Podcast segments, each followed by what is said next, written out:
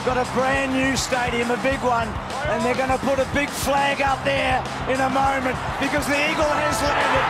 They're the premiers. There's a new dynasty in the N B A. The Golden State Warriors champions once again. There it is, it's on the Roosters have won it. Sam Kerr.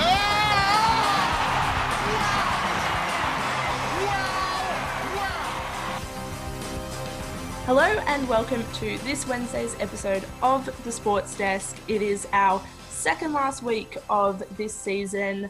Um, we are, of course, April, Tom and Kendra, so we will be finishing up for season three on Sin next week. But how are you guys today? Yeah, pretty good. Uh, again, disappointed. Carlton haven't had a win in a couple of weeks, so not feeling the best. Kendra, how are we?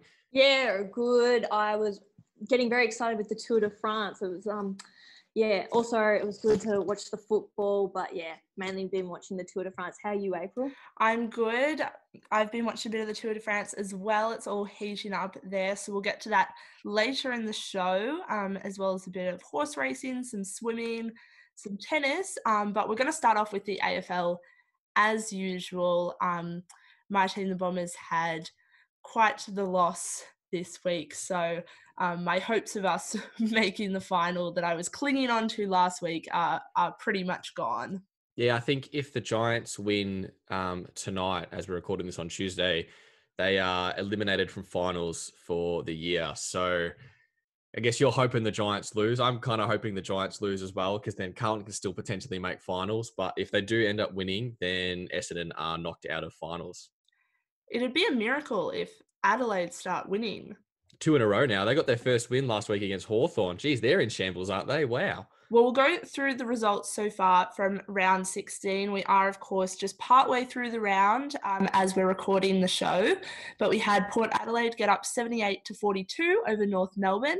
St Kilda beat Hawthorne eighty to sixty-six as Hawthorne secure their position down the bottom of the ladder.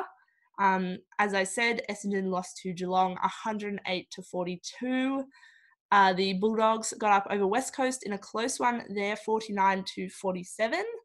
Um, then we had Fremantle get up over Melbourne forty-seven to thirty-three. Then we've got G W S playing Adelaide tonight, as well as Carlton and Sydney. And then on Wednesday night, we've got the Brisbane Gold Coast match to round out the week. Yeah, a couple of exciting matches to end. Um, a couple of teams still in finals contention. I know the ladder's looking very close for that final top eight spot. Um, a very nice win from Richmond last week. I no, no, you would have seen that, Kendra. Um, propelling you guys into the top four. What are your thoughts on finishing in the top four? Do you reckon you can make it? Yes, I think they're going to make the top four. They're looking very nice at the moment. They're definitely really accurate with their goal kicking, especially. So, yeah, I think they're going to go all the way. I reckon they're going to... Look, I'm going to go as far as say I reckon they're going to defend their last year's premier. Wow, big, big, big calls there. Yep. Um, looking at the top eight as well, I feel like there are there are really only two teams that are, or maybe even one team that are looking like the the only dominant team so far, and that's Geelong. You know, they're the only team that's been having big wins recently. They're they're only team that are looking complete at the moment. You know, Richmond on the field have been awesome, but they you know having some problems on the field that we'll probably touch on in a sec. But you know, they're the only two teams so far that have been the most consistent throughout the year. So we'll look out for them coming finals, I guess. Yeah, so I have hope from last match, or no, the last two matches when Geelong almost lost to the Bulldogs. And I think that that is their only sort of little Achilles heel in the season. So I'm hoping that Richmond can pull it out in these last few matches and, yeah, take, like beat Geelong. And yes, speaking of Richmond, I guess the biggest news to come out of the week was Sydney Stack and Coleman Jones, I believe it was, were caught in a brawl outside of a gentleman's club, outside of a kebab shop, um, breaking COVID protocols, and they have been fined. And I believe they've been sent home as well, banned for ten weeks, ten week suspension.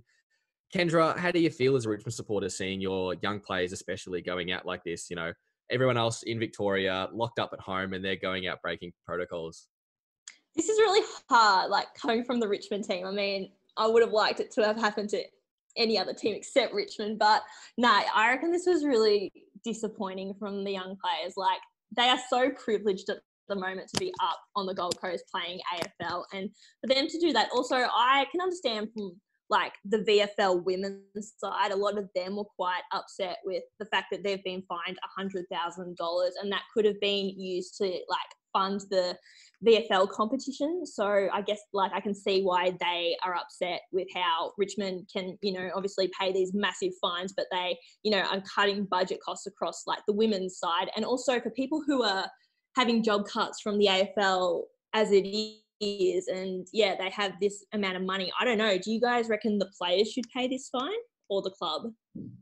I definitely think the players should. I mean, so obviously this was um, Richmond's, as a club's, second COVID breach. The fine went to the club, not the players. And because of um, a players' association deal, the club can't make the players pay the fine unless the players volunteer to, which they haven't done. Um, but I definitely think the players should pay it. It's completely their mistake. And you know, one hundred thousand dollars is a lot of money, and for that to come out of the club is going to impact a lot more people, and for those players to really be largely unaffected except for missing a few games doesn't really seem like a fair penalty. Exactly. And then when you have, you know, the first round of um, COVID breaches where family members going out and, you know, no one really sort of knew the rules really. Like they knew you, you weren't allowed to, but there wasn't a, like a definitive answer for everything that they were doing. The A F L has since come out and said, you can't do this, can't do this. And the players know, you know, that like the players know what they're not allowed to do. You're not allowed to leave your hub. You have to stay in your hub, stay as a team. You can't just go out to a nightclub, get drunk, and then start a brawl outside a kebab shop. Like that's just not allowed. This wouldn't be allowed normally almost.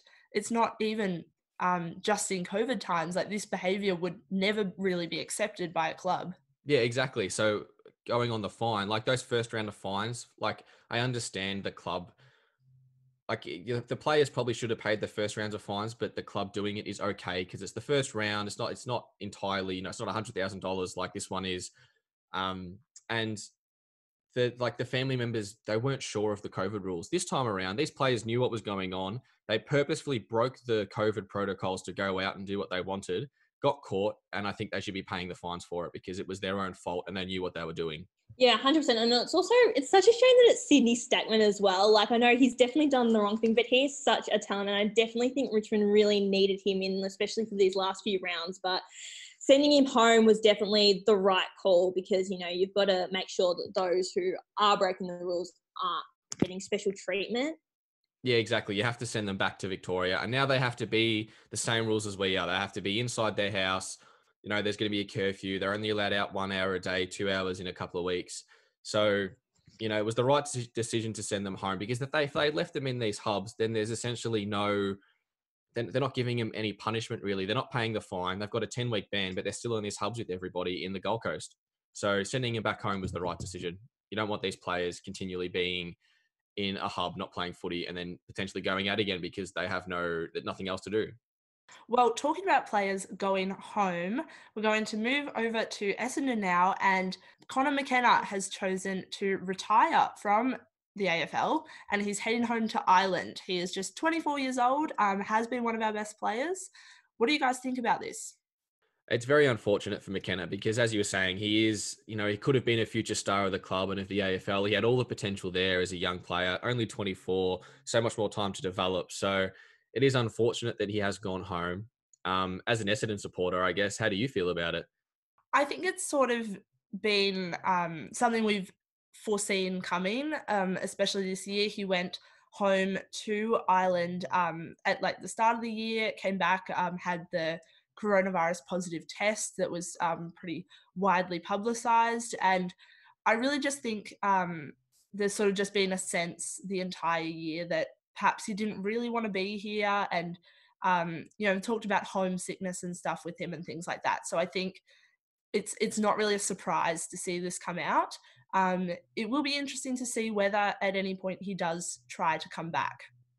Yeah, I guess being from a different country as well kind of doesn't help all the Victorians over in Queensland. You know, it's not that far away from their family. They can come home. They, it's not that much of a time difference, but all the way from Ireland, being away from your whole family in this time as well, you definitely understand why he's deciding to go home.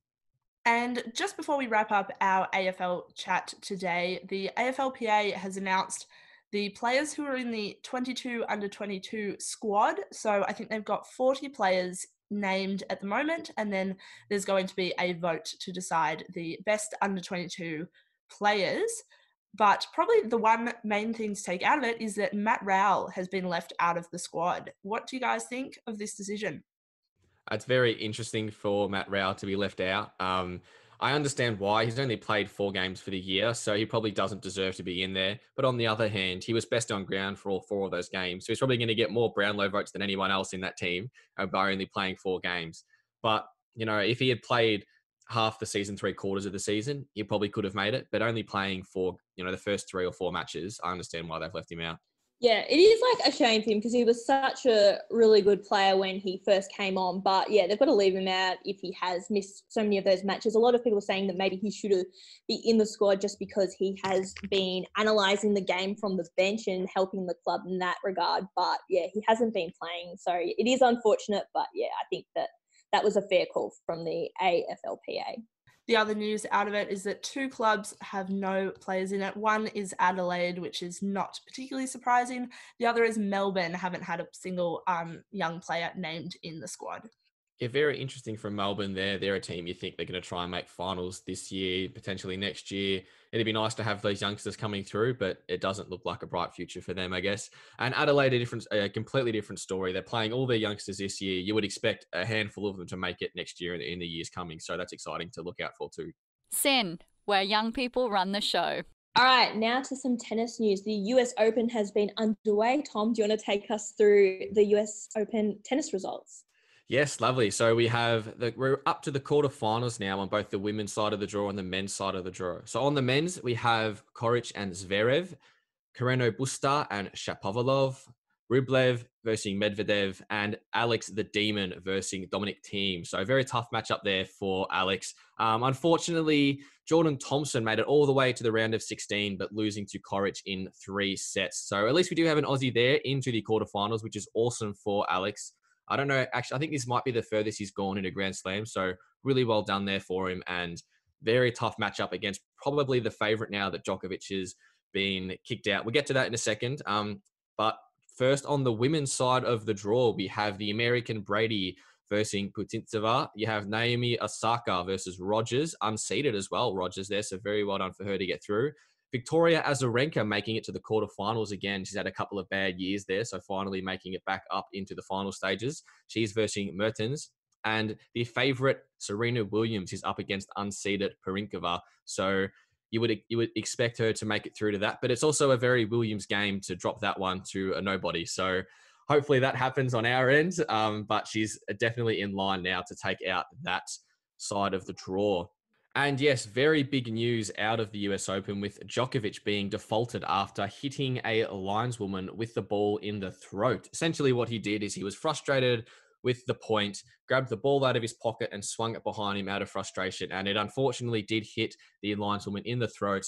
And as the rules say, if you do hit a ball kid, a linesperson, anybody like that, in like in the body without looking out of frustration, you are automatically defaulted. Unfortunately, Djokovic was a bit unlucky with where the ball went and where the ball hit, but, you know, rules are rules, and he should have been defaulted as well. So, you know, a bit unlucky there, but it should have happened.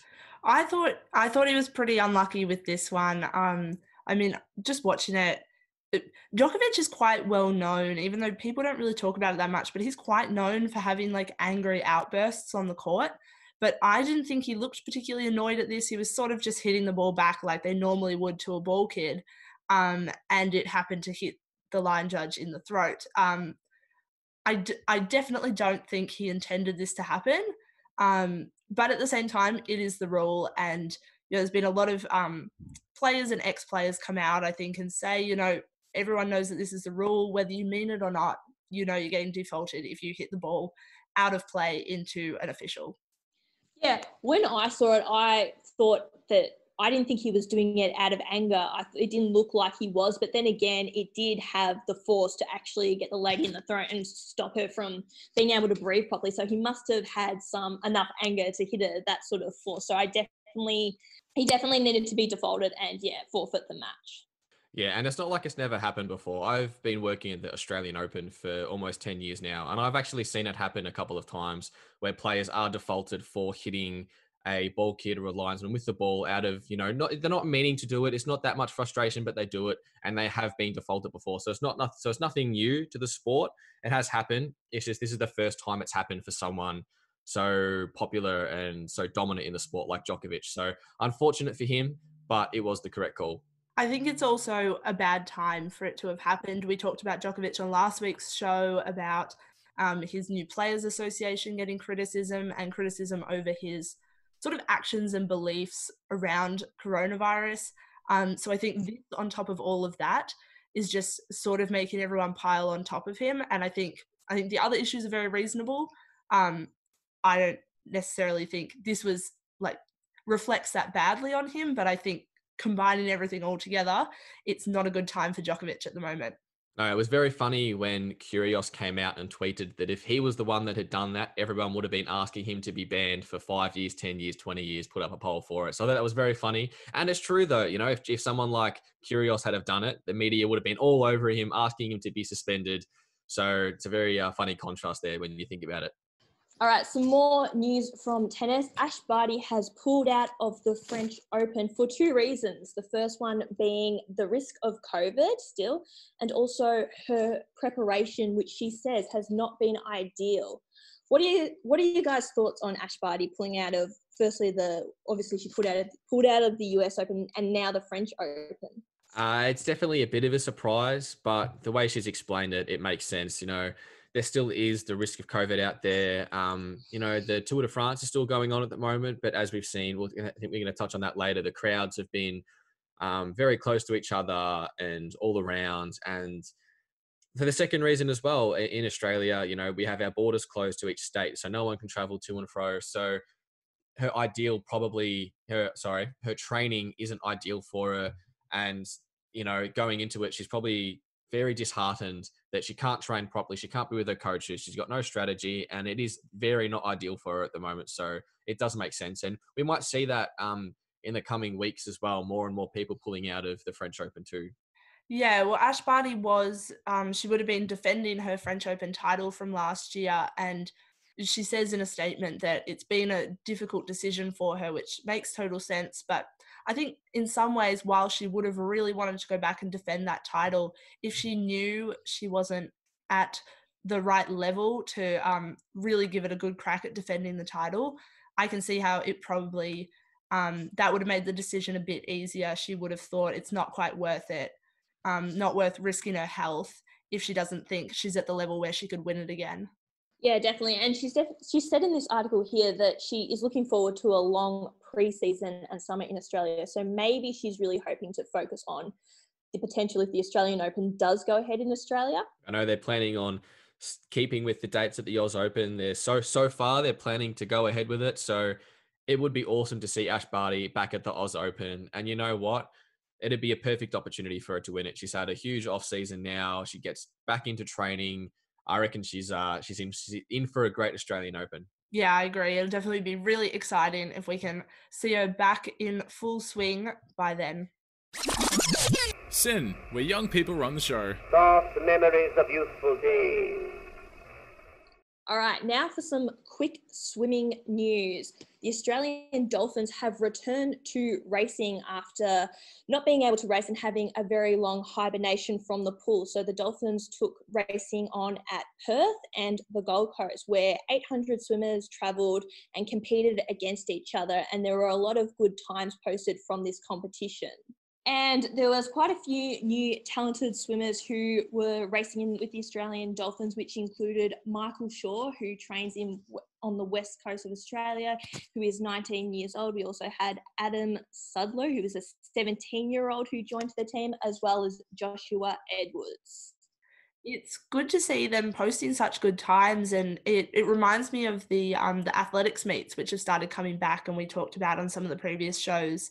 Some of the athletes um, and the runners coming back and setting record times. And we're seeing the same with the swimmers as well. And I just think it's fantastic that people, despite all the disruptions of this year and the changes in their schedules and their goals with the Olympics moving and stuff, that um, all the athletes are still recording these great times.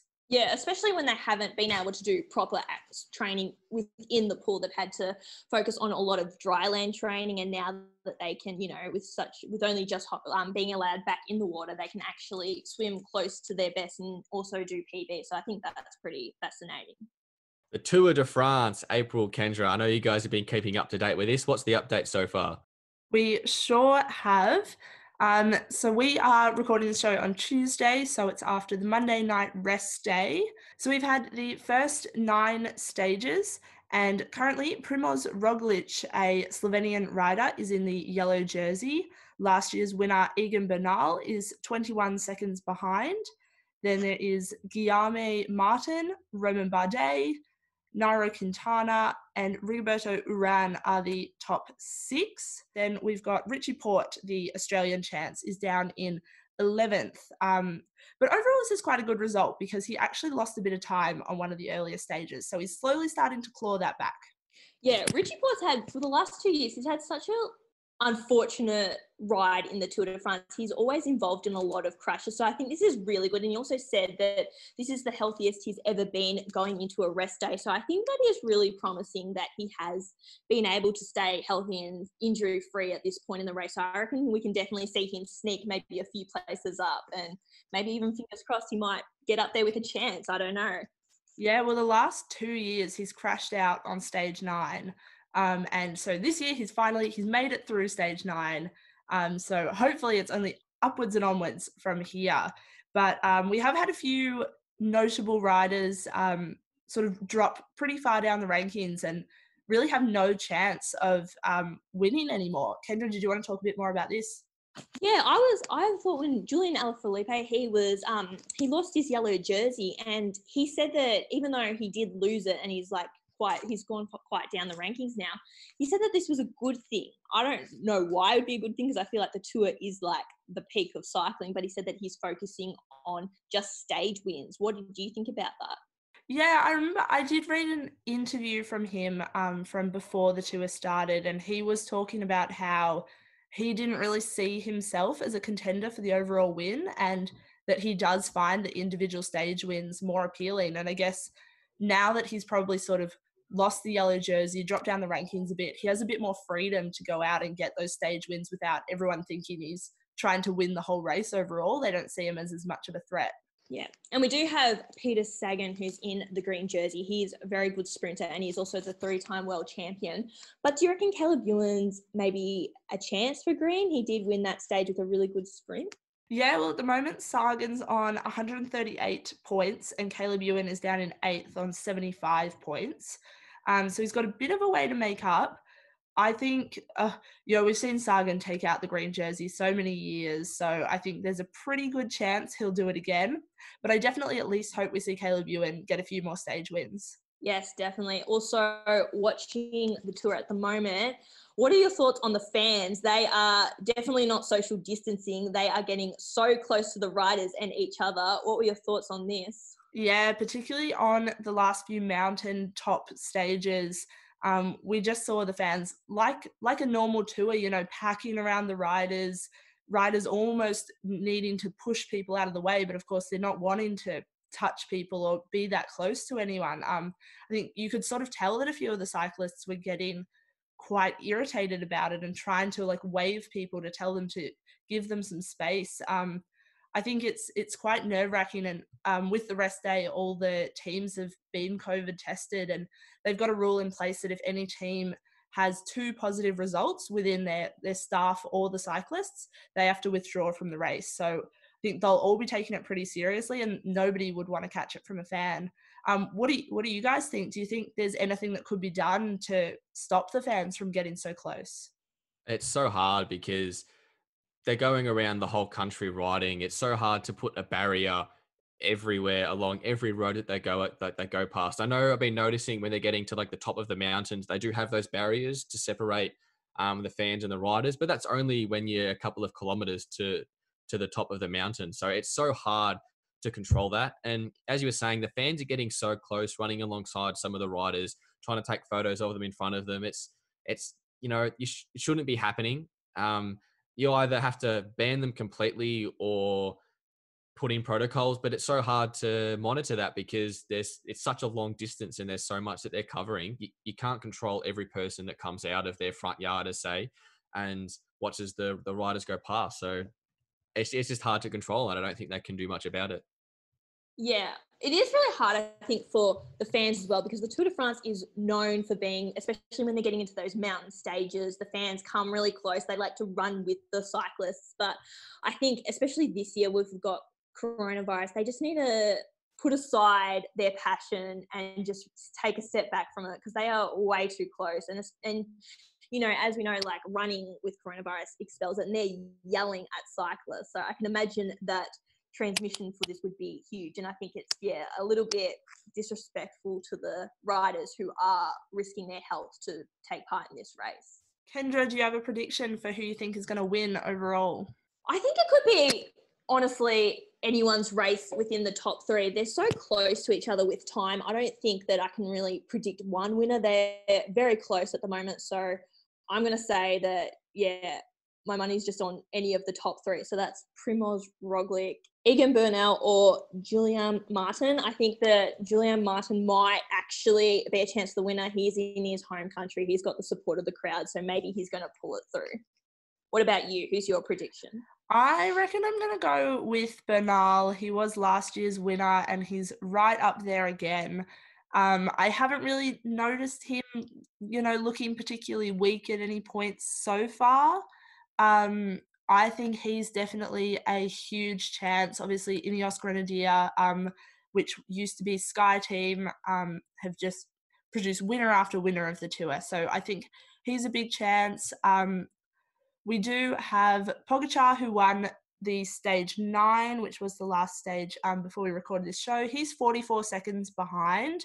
Um, I think if he keeps sneaking away and getting some stage wins and things like that, he could be he could make up some time. And of course, I do hope that Richie Porte can make up some time too. Though I'm I'm not overly optimistic on him really getting up there, but hopefully he can hold that position or even sneak into the top ten. Yeah, I think honestly, I think it's going to be very unlikely that Richie Porte does well get in the top three, but I definitely think he could get into fifth the way he's riding. And also, go, as we said before, the fact that he hasn't got injured, that's rare for Richie Porte, so fingers crossed. On F M, on D A B plus, and streaming online at sin dot org dot a u. This is Sin, where young people run the show. Into some horse racing news now, and Racing Victoria has come out earlier this week and said they are going to be pushing for the gradual banning of the whip. Um, so what this is going to look like is that, first of all, they're going to attempt to reduce the rules around the number of times that a jockey can use the whip during a race. Um, at the moment, there are parts of the race where there are restrictions on how many times they can use it and parts of the race where it's unlimited. So they want to um, sort of scrap that and make it just a set rule for the entire race. Um, and, you know, for example, like a jockey can only use their whip seven or eight times on the horse for the entire race. Um, this is sort of in line with what a lot of racing jurisdictions around the world are moving to. Um, so I personally think um, that's a really good move, and I think it's pretty likely that that will happen. Um, and then the, but a step beyond that, Racing Victoria are looking to eventually completely ban the use of the whip, and jockeys will only be allowed to carry a whip as a safety measure. What do you guys think of this? I know you're not um, necessarily massive horse racing fans, so I'm really interested to hear what your perspective is on this. I think it's um, good for the sport. And I know that I was, as I was reading the article, they're saying they're doing this to hopefully bring in more fans in the future and younger fans in the future. So, you know, they're looking towards the future, and I think it is the right option to go for. It is very interesting to hear that they're planning on completely getting rid of the use of the whip as well. Um, you know, I may have expected them to say that down the line in a couple of years when they've reduced it further and further and further, but for them to come out now and say they're planning to get rid of it completely is a really nice sign. So it is nice to see. Um, I'd love to know what the jockeys' um, thoughts and opinions are on this as well. So yeah, it'd be interesting to see their thoughts and take on it. Yeah, I agree. I think that it is a really good thing to reduce the whip. Um, Yeah, and ban it all together. But yeah, it's interesting. I didn't realise, I mean, from an outside perspective, that it was actually used for a safe thing, but now it makes sense if the horse is out of control. But April, you're very interested in horse racing. What are your thoughts on maybe the jockeys' thoughts on banning the move? I can understand that maybe some of them wouldn't be too happy with this rule. Yeah, I think um, so far I haven't seen uh, too much really about the jockeys' thoughts on it, but I did see um, one article written today that more so said that Um, Racing Victoria haven't really consulted with the jockeys at all before coming out and um, making this announcement. So um, I think it just sort of needs a bit more communication. From an outsider perspective, um, I just I just can't see why this is a bad thing. I think um, I've seen a lot of people like on Twitter and stuff, there's been like quite a bit of backlash from sort of just racing fans um, saying that they don't like that the sport is sort of conceding, I guess, to the outside community who isn't involved in the sport. But obviously using the whip is a bad look, and um, Racing Victoria have said in their announcement, they said the ongoing use is becoming less compatible with community expectations each year. And I think really that's so obviously true. And for racing to survive long term, I think this is something that they have to do, and jockeys are just going to have to get used to it and adapt their riding style. And I think at the end of the day, as long as they're allowed to carry it for a safety measure, I think that's the only real essential reason that a jockey needs to have a whip. And do you think that the other states are going to be um, following Racing Victoria as well, April, or is it just us that are going to go through with this? I think it's a tricky one. Um, Racing Victoria so far have indicated that if the other states aren't happy to join them, they're happy to go alone with this. Um, but it would obviously be a lot more effective if it is a countrywide rule. Um, but, you know, we sort of see there's a lot of fighting sort of between Racing Victoria and Racing New South Wales. They're constantly competing over the dates that their races are scheduled and things like that. And I sort of see that this is going to be a similar issue. I don't think um, Victoria and New South Wales particularly Um, get along very well in terms of making big decisions like this. But I hope um, I, I hope all the states can come together and make a national rule. Now to Super Netball, which we just wrapped up. round ten, we had Melbourne Vixens versus West Coast Beaver, which actually drew sixty-three all. Then we had the New South Wales Swifts versus the Queensland Fireballs, where the Fireballs won seventy-seven to sixty-four. We had Giants Netball versus Sunshine Coast Lightning, where the Lightning won sixty-seven to sixty-five. It was a close match. And then last one, we had Adelaide Thunderbirds versus Collingwood Magpies, where the Thunderbirds won sixty to forty-nine. Oh no, what a shame. Oh, so sad for the Magpies. Yes, it is another loss for the Magpies. They're solidly in eighth position with just one win and nine losses.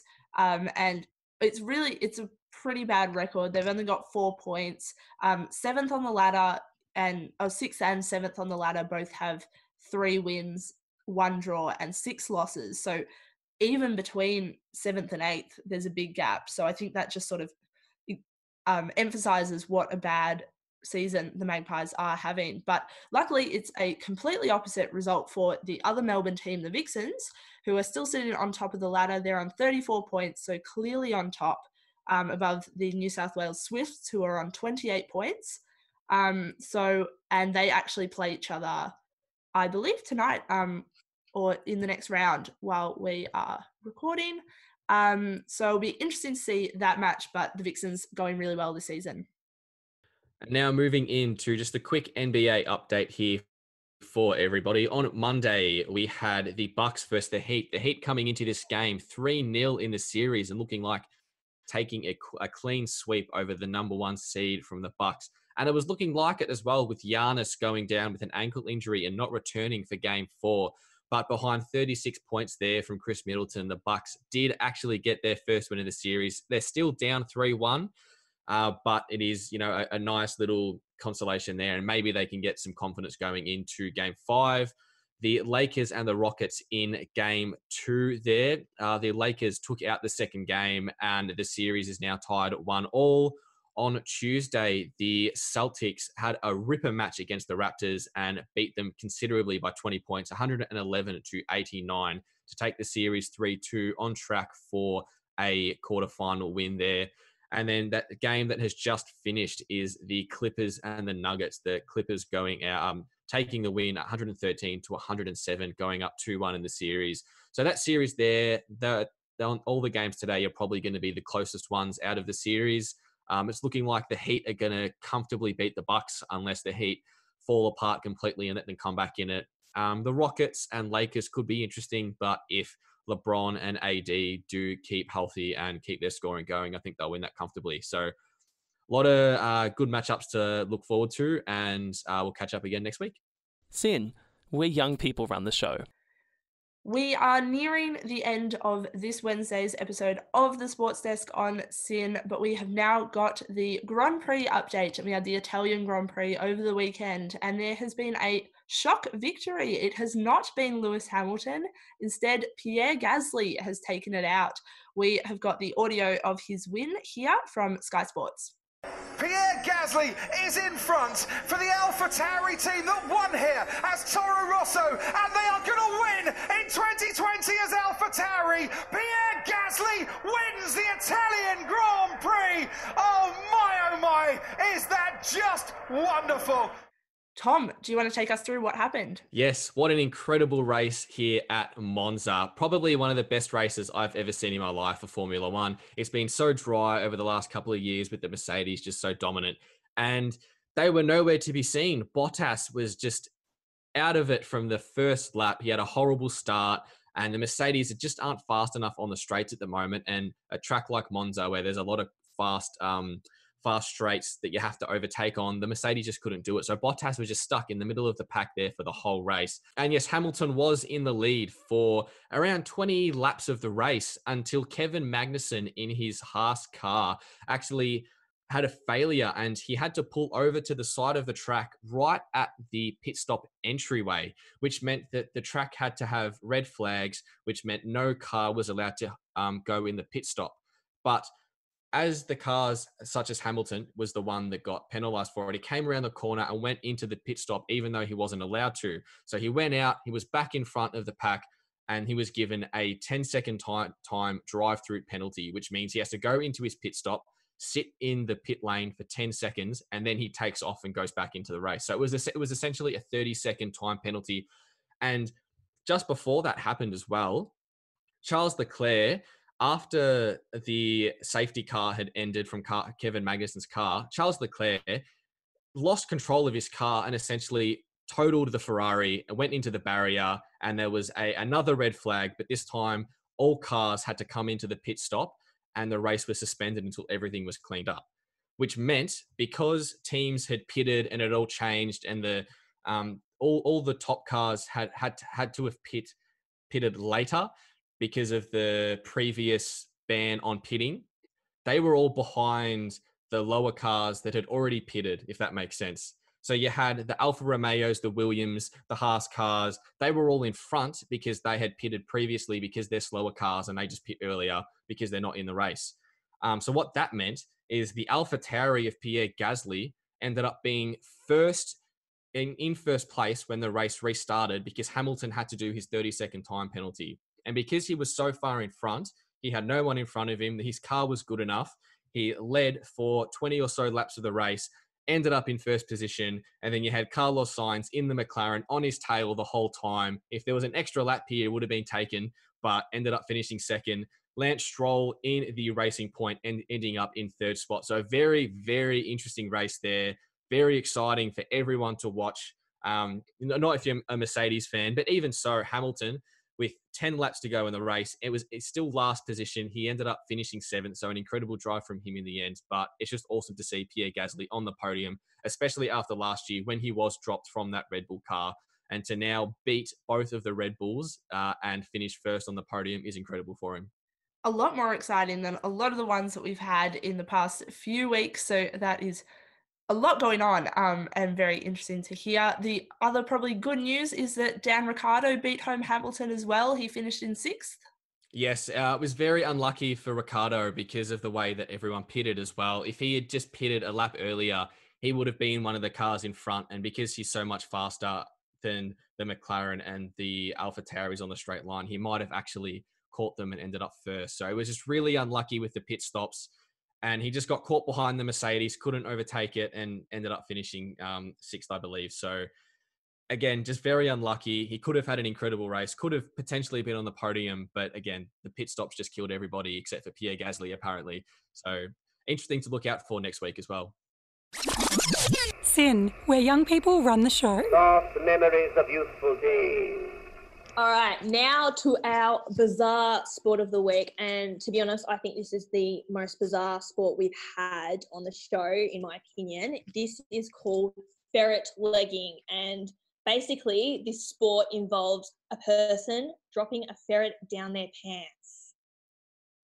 Guys, what do you think of this sport? Yeah, I don't know if we can really call this one a sport. This is just an odd activity that they do in the U K, apparently. Of course, it's done in England. Like, where else would you be doing it? Um, essentially, what you do is you tie the ankles of your trousers up so no one, so the ferret can't go down the, the legs of your pants. And then once the ferret is dropped in the top of your pants, your belt is tied so the ferret can't then escape from the top. And the winner of the event is the person that can last the longest, essentially. Just a weird sport. And we have like a photo of the ferrets up here. They're adorable. But when you look at their teeth and their claws, they're so sharp. I can I can't imagine the amount of marks and bite marks and bruises that these people have on their legs. And I think I read here as well that then, just for good measure, no one's allowed to wear underwear either. Like, who in their right mind wants to do this? Like, that's just ridiculous. Yeah, this sport of oh, I, we've done a few weird ones, but this one I just I just can't see any appeal to it. Um, I think the ferrets are cute and a sport involving ferrets is fine, but I mean, in some ways I feel like this borders a little bit on animal cruelty. I, if I were a ferret, I wouldn't really want to be trapped inside someone's pants. Um, but yeah, look, this is one I'm definitely not going to be participating in. And I'm just reading here, um, when the first, the, the, the sport, fir- the sport first started, it took um, several years for anyone to break the one minute barrier. But currently, uh, the seventy-year-old um, Reg Mellor, Mellor holds, uh, holds the world record of five hours and twenty-six minutes. What? Like, I'm thinking surely after like half an hour, an hour, the ferret just gets bored and you just got to get past that threshold. But like, that's a long time to have a ferret in your pants trying to escape. Like, surely you just be losing chunks of skin and like flesh because the ferret's trying to crawl out. That's ridiculous. No, I'm just looking at a photo of the ferret's teeth. There's like a close-up and their teeth are really, really sharp. So I can imagine a ferret who is, is who is trapped in someone's trousers who can't see would be getting very angsty. So I imagine their teeth would definitely be gnawing into the skin of these person's legs. So I just wonder how safe it is for the people doing it as well. Can you imagine that you'd have a lot of nasty injuries from this, even like infection? Yeah, definitely. Um, I think it, there's a bit that says the ferrets that compete, you're not allowed to file their teeth to make them less sharp as well. Um, so it's it's a rough sport. Yeah. I think I saw as well that to keep it extra safe, the contestants have to be sober. You can't actually, you can't be drinking beforehand, rolling over and hurting the ferret. You have to be sober and you have to be in control of the whole time. So hopefully these ferrets are safe. I really hope so. I hope everyone's safe doing this, but it's definitely a sport. I think it's probably one of the only ones that we're not going to participate or try because it just does not sound appealing. Well, we will be on next week's show, which is our last one together for this season. We will be going back through all the odd sports we've covered and picking out our favourite ones. So we'll probably do a poll on Facebook at some time through the week so you can let us know which ones you'd most like to try as well. And if there's anyone out there who just thinks ferret legging sounds great, we would love to hear why that is because it, it really doesn't sound that fun. That brings us to the end of this episode of the Wednesday Sports Desk. Um, if you've missed any of today's show, you'll be able to catch up on Omni or anywhere else you get your podcasts from. Um, make sure you check us out on social media at Sports Desk Sin on Facebook and Instagram. Um, I'm April. I've been joined with Tom and Kendra, and the three of us will be back next Wednesday morning.